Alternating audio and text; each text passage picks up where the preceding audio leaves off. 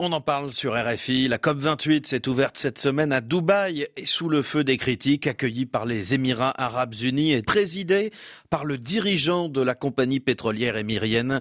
Le regard du Monde Afrique se penche justement sur la ruée des Émirats Arabes Unis, sur les forêts africaines. Bonjour Élise Barthé. Bonjour Julien. Vous revenez avec nous sur cet article signé Clément Bonnerot dans les colonnes du Monde. Comment une société émirienne a noué des accords avec 4 pays pour des projets de gestion d'une partie de leur forêt. Oui, ces accords ont été initiés par une entreprise qui s'appelle Blue Carbon, une société créée en août 2022 et qui est dirigée par un membre de la famille régnante à Dubaï. Ces accords, ils portent sur un total de 25 millions d'hectares de forêt et pour vous donner un point de comparaison, ça correspond à peu près à la moitié de la surface de la France.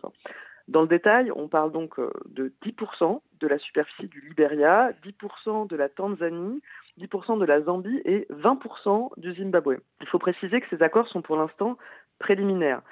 Ils donnent donc des droits exclusifs à Blue Carbon pour gérer ces forêts et en extraire, je mets des guillemets à extraire, des crédits carbone. Pour comprendre, ces crédits carbone, en résumé, ce sont des droits à polluer, qui se vendent et qui s'achètent. C'est un mécanisme qui permet à un pays ou à une entreprise de compenser ses émissions de CO2 ou d'autres gaz à effet de serre plutôt que de les réduire.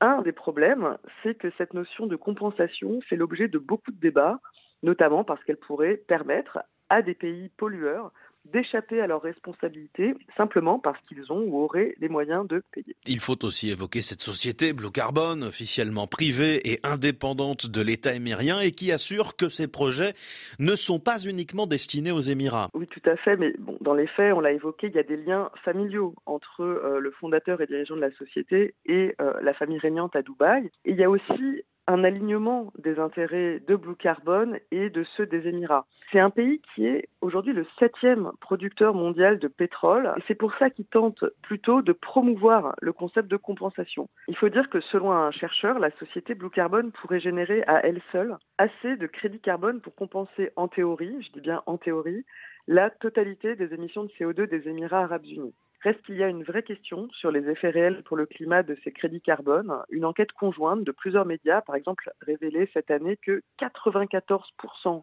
des crédits issus de projets de gestion de forêt n'étaient en réalité d'aucun bénéfice pour le climat. Et ces accords avec des pays africains pour gérer une partie de leurs forêts pourraient aussi avoir des conséquences très concrètes pour les populations. Tout à fait, Julien. L'ONG FERN estime par exemple qu'au Liberia, plus d'1 million de personnes pourraient voir leurs moyens de subsistance affectés. Et selon la coordination indépendante de la surveillance des forêts, qui réunit des organisations de la société civile libérienne, le transfert de terres à la société Blue Carbon constituerait une violation des droits fonciers des communautés qui en dépendent.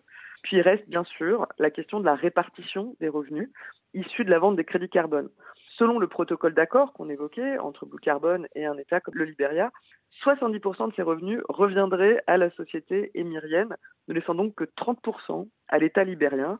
Les ONG dénoncent un colonialisme carbone. L'ONG FERN, encore elle, évoque des accaparements de terres à grande échelle et une fausse solution à la crise climatique. Élise Barthé, merci beaucoup. La ruée des Émirats Arabes Unis sur les forêts africaines, c'est un article signé Clément Bonnerot à lire sur lemonde.fr.